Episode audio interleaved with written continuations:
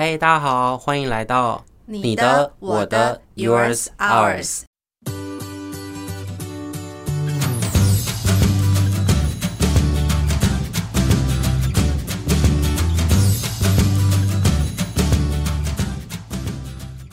嗨，大家好，我是彤彤老师。嗨，大家好，我是心理师方潇雪莉。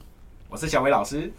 小魏老师终于自我介绍了，之前都是小编的身份，场控的身份，场控的身份。不过在上一次那个依附关系，他呃崭露头角之后，对，告诉了大家，身为一个专业，他的心声是什么？我觉得是身为一个父亲，一个治疗师的父亲，没有专业也是人啊。是。老师，我们今天要聊什么呢？今天要跟大家聊聊看，就是我们大人或家长，其实在对于孩子该学什么，或者是对他们的期待，其实有一部分都来自于自己的。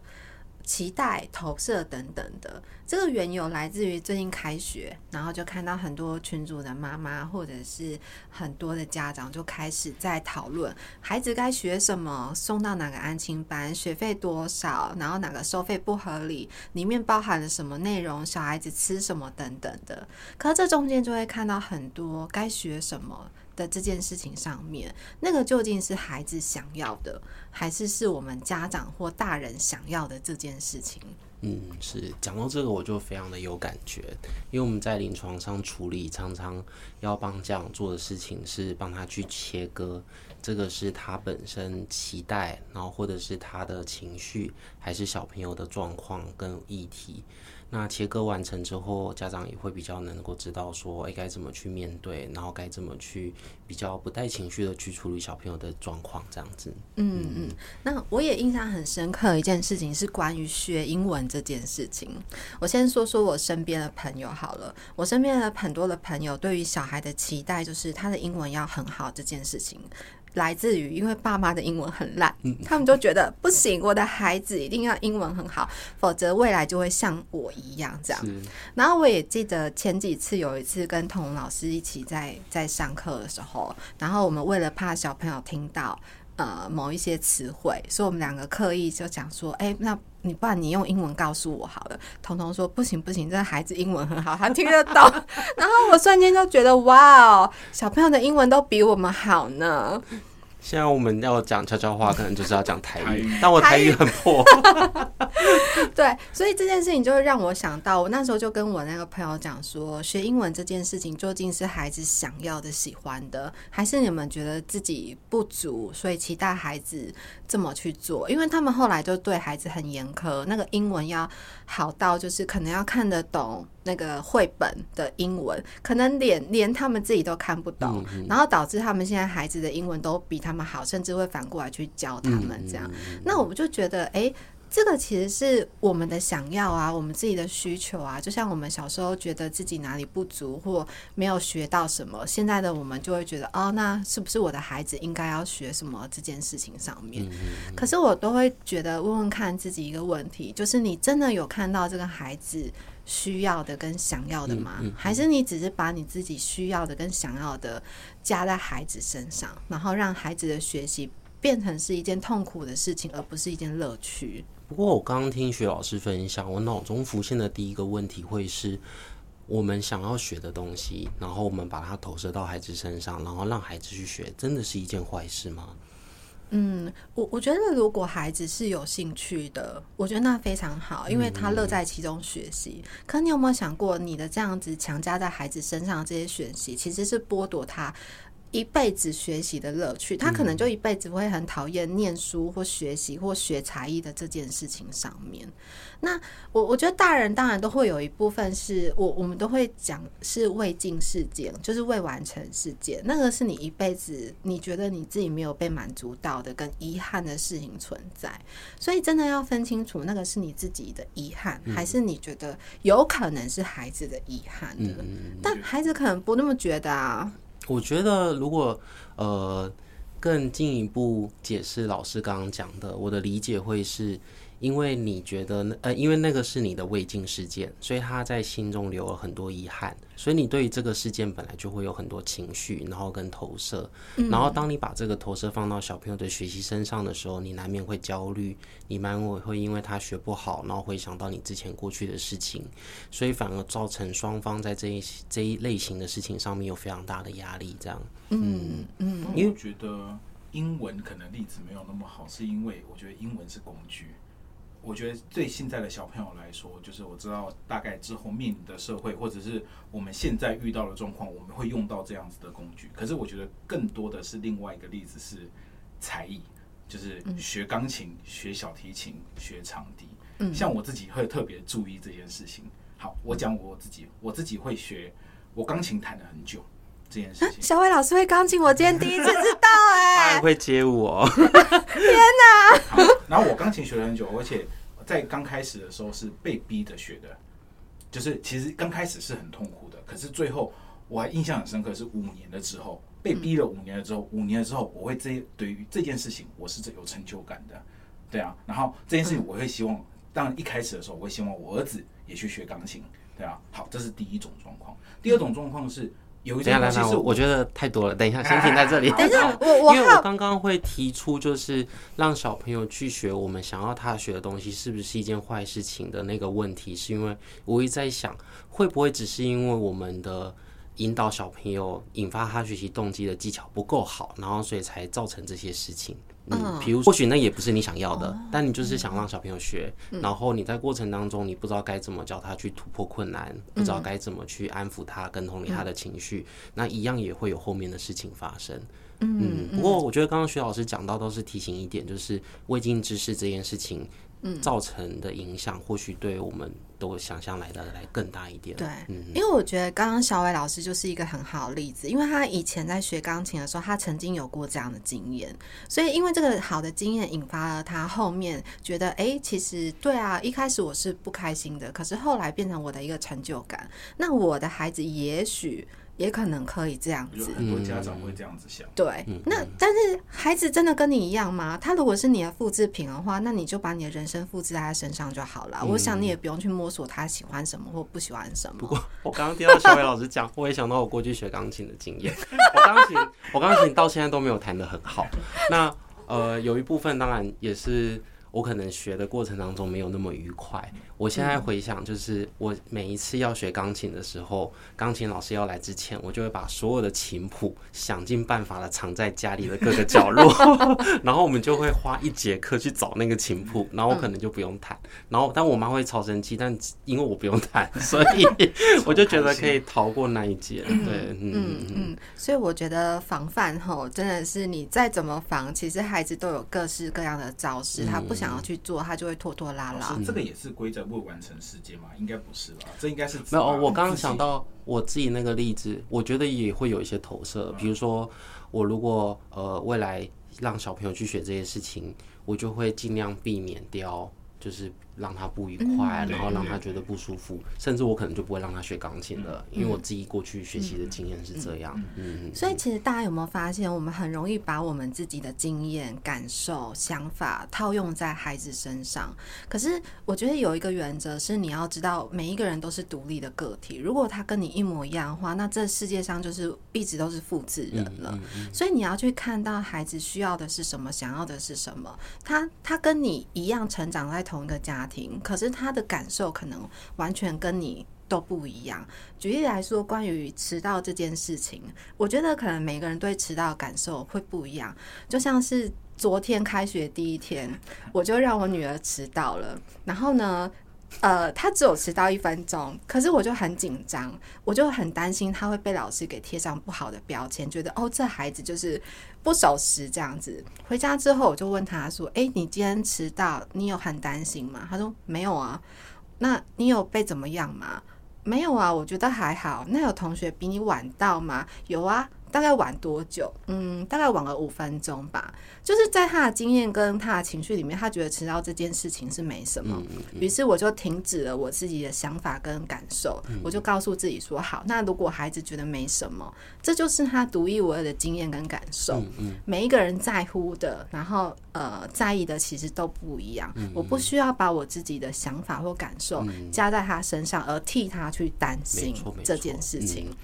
所以这个就是我们的投射，我们很常会把我们的感受、想法投在孩子身上。可是我觉得大家可以练习在脑海中按一个暂停键，去问问看自己：这是你的想法、心情，还是是孩子的想法或心情？还是孩子他环境的要求？因为这个我想到的是老师，我觉得这个就是让他自己去感受他的决定带来的自然后果嘛。因为呃。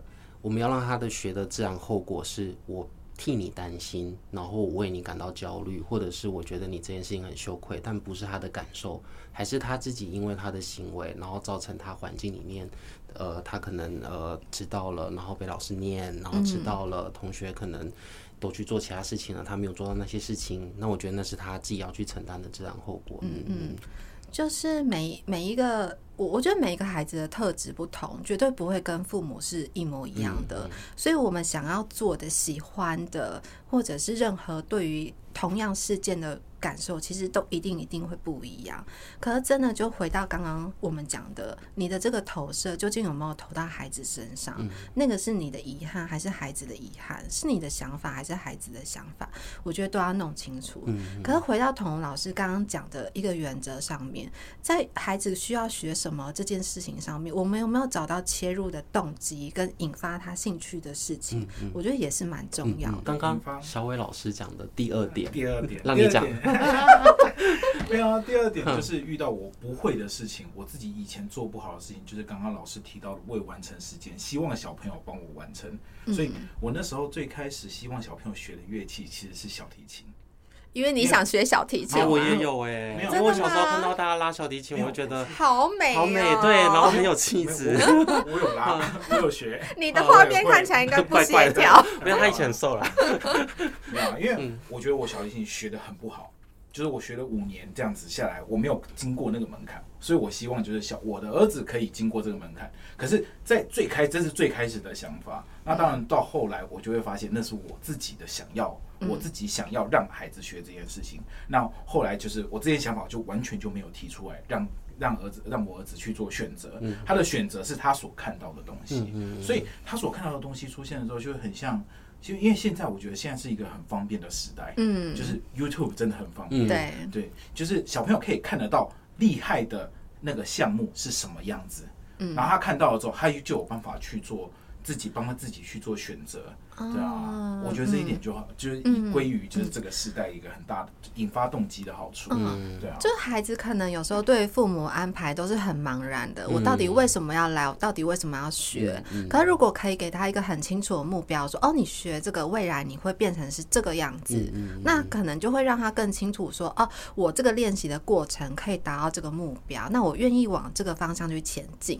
嗯，我呃，的确，刚刚小伟老，因为我还有想到一件事情，我觉得这是题外话，嗯、就是刚才我儿子跟最近跟我提出来，他要学竖笛，竖笛黑色的那个，我知道，你知道为什么吗？为什么？因为他说想要跟章章鱼哥唱吹的一样厉害，章鱼觉得，我还特别帮他去问，因为这是他看到的结果，哦、我帮他去问，然后他后来打消这个念头，你知道为什么吗？因为他气不够，是不是？不是，因为他进去乐团里面的时候。进去乐团里面的时候，他要先学乐理哦，要先学乐理，要先看音符。读钢弹钢琴不是要学乐理吗？对，也是要。然后可是因为每一个地方的制度不太一样，然后我只知道这件事情。他说一年之后才会听，才会到到等于说你现在要参加，要先学乐理了之后，到二年级的时候你才会吹到长笛。那我儿子想说，我儿子就跟我说，那我不要，太痛苦了。我觉得讲到引发小朋友的学习动机。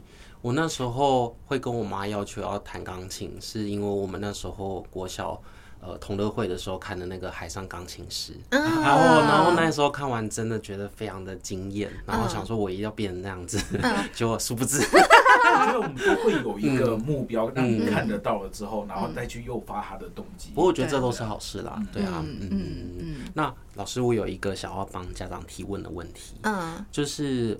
呃，父母在跟孩子，在孩子刚出生的时候，一定会有一段阶段是可能不分你我的，嗯，因为那一段阶段呢，我们在照顾他的时候，我们可能会需要同步，嗯，因为依附的关系也好，或者是我要感受到你的需求也好，嗯，那那段同步的过程当中，本来就是可能比较不分你我的，然后很多时候是。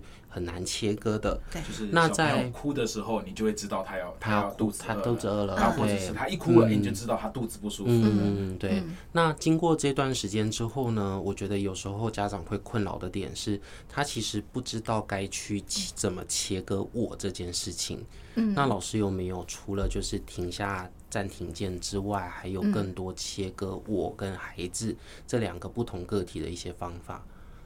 我脑海中跳出了第一个，不是担心父母怎么不知道切割孩子，我我担心的是孩子不知道怎么切割父母。哎，为什么我会想到这个？我们的确常在临床中遇到这样的孩子，对，就是他搞不清楚说，呃，其实我们是分开的这件事情。可是我想，刚刚童老师比较想要知道的是，很多时候我们会把。这些感受或想法跟孩子就是全部都包在一起，然后你变成会看不清楚，说那这中间到底我担心的是自己还是担心的是孩子，或者是这中间我要理清的这些感受究竟是我的感受还是孩子的感受？嗯嗯嗯、我觉得暂停键当然会是一个，嗯、可是很多时候大家会发现，当那个心情来的时候，你真的会分不清楚你我这件事情，你也没有办法好好思考，嗯、所以我都会觉得情绪来了没关系。嗯你挫折了也没关系，嗯、发生任何事情都没关系。你先去接受自己的任何心情。嗯、当你有心有余力了之后，再停下来问问看自己一个问题：这究竟是我的感觉，还是孩子的感觉？这究竟是我的想法，还是孩子的想法？嗯、以及这中间我在意的是什么？然后我我还记得有一次，我跟我的我的个案这样子说的时候，他就问我说。那连很小的事情，我都要好好记下来吗？我说，其实你去好好的看这些很微小的事情，这中间都包含着一个很大的主题。嗯，譬如说，微小的事情可能是哦，我走在路上，然后孩子把我的手放开了，我就很担心他会不会乱跑。嗯嗯。那当你把这些微小的事情聚集起来之后，你会发现，这背后你担心的可能是你失去一个。你失去你爱的人这件事，或者是你找不到他，或者更多的是关于死亡的这件事。所以你把这些微小的事情聚集起来之后，你会发现你担心的是什么，你在意的是什么，那个主题绝对都会是一样的。这也有助于帮助你去厘清说，究竟是你还是孩子这件事情。不过我觉得老师讲到一个重点是。我从切割这件事情，如果要去做一些学习，可能没有办法，就只是靠呃我认知的调整，或者是思考上面的调整，可能需要经过一次一次的冲突事件，我再来调整。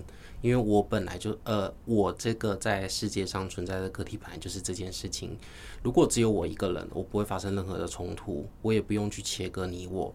但是就是因为我会跟其他人有一些相处跟互动，我在慢慢的过程当中，因为发生冲突，因为有一些沟通，因为需要去做进一步的调整，我才慢慢的可以切割的出来。嗯嗯，所以我觉得彤彤刚刚在讲一件很棒的事情，也是我很喜欢的一件事情，就是关系这件事情，不管是人际关系、朋友关系、家人关系、父子、父女、母子、母女等等的，你会发现关系这件事情之所以那么美好。可是也却让你痛苦，就是因为你有归属感这件事。嗯嗯嗯。那当你有了归属感这个东西，你会去细细的看，说关系里面让你得到滋润的会是什么？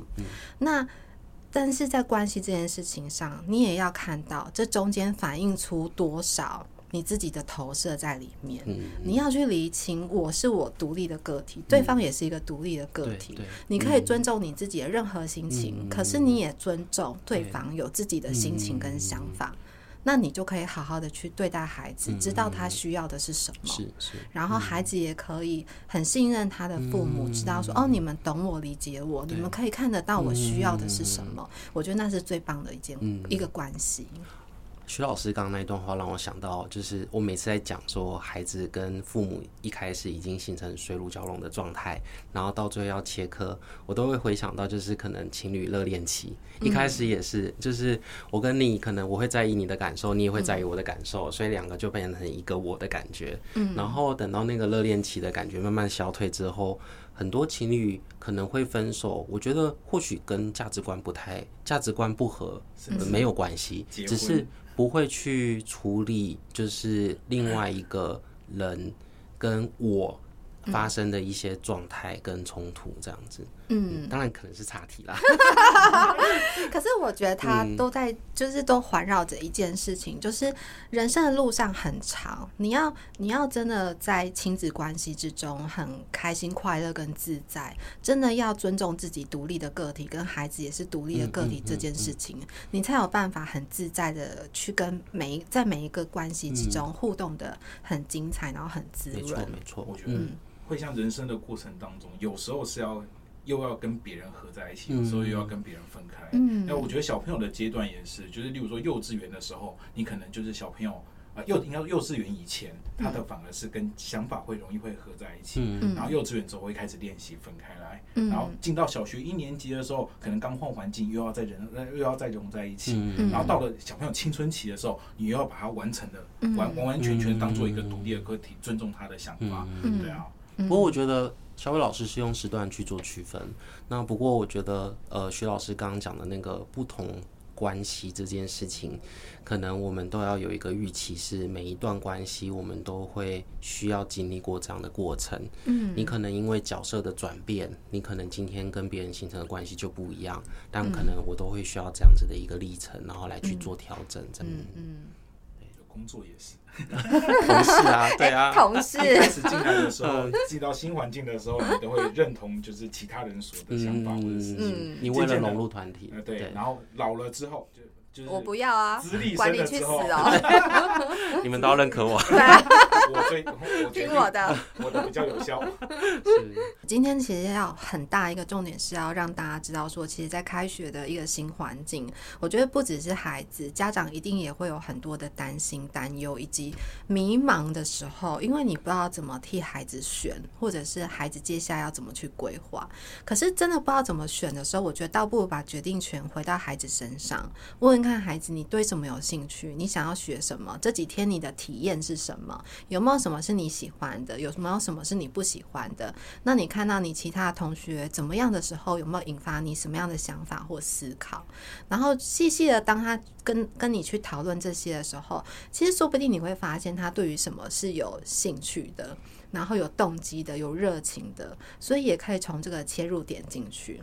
那家长要做到就是信任你的孩子，嗯，信任他知道他自己未来的路想要怎么走，信任他如果有兴趣的，他可以把他自己做得很好。那么家长就安心。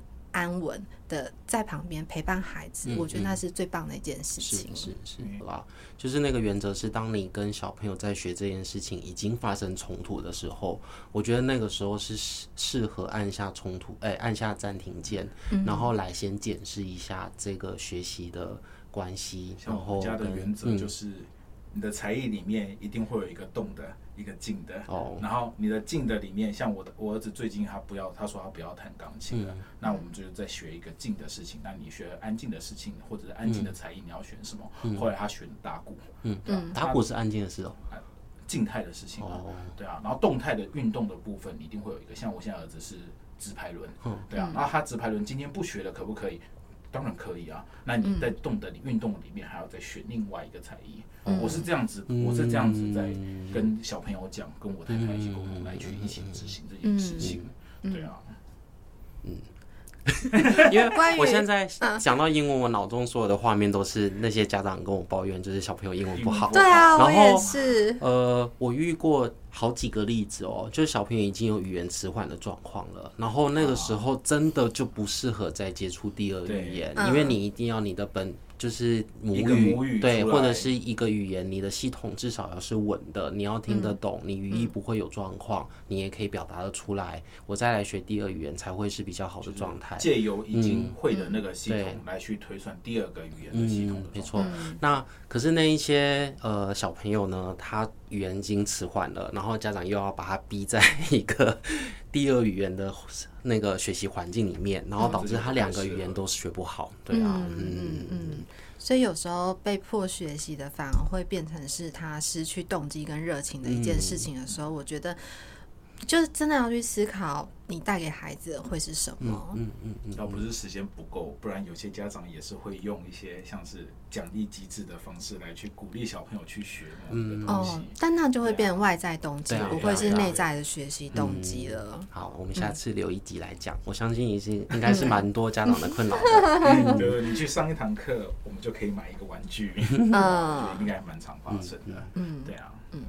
OK，好，好，那我们时间差不多了，我们今天的那个讨论也就到这里，欢迎大家下次再收听我们的节目，那就谢谢大家喽。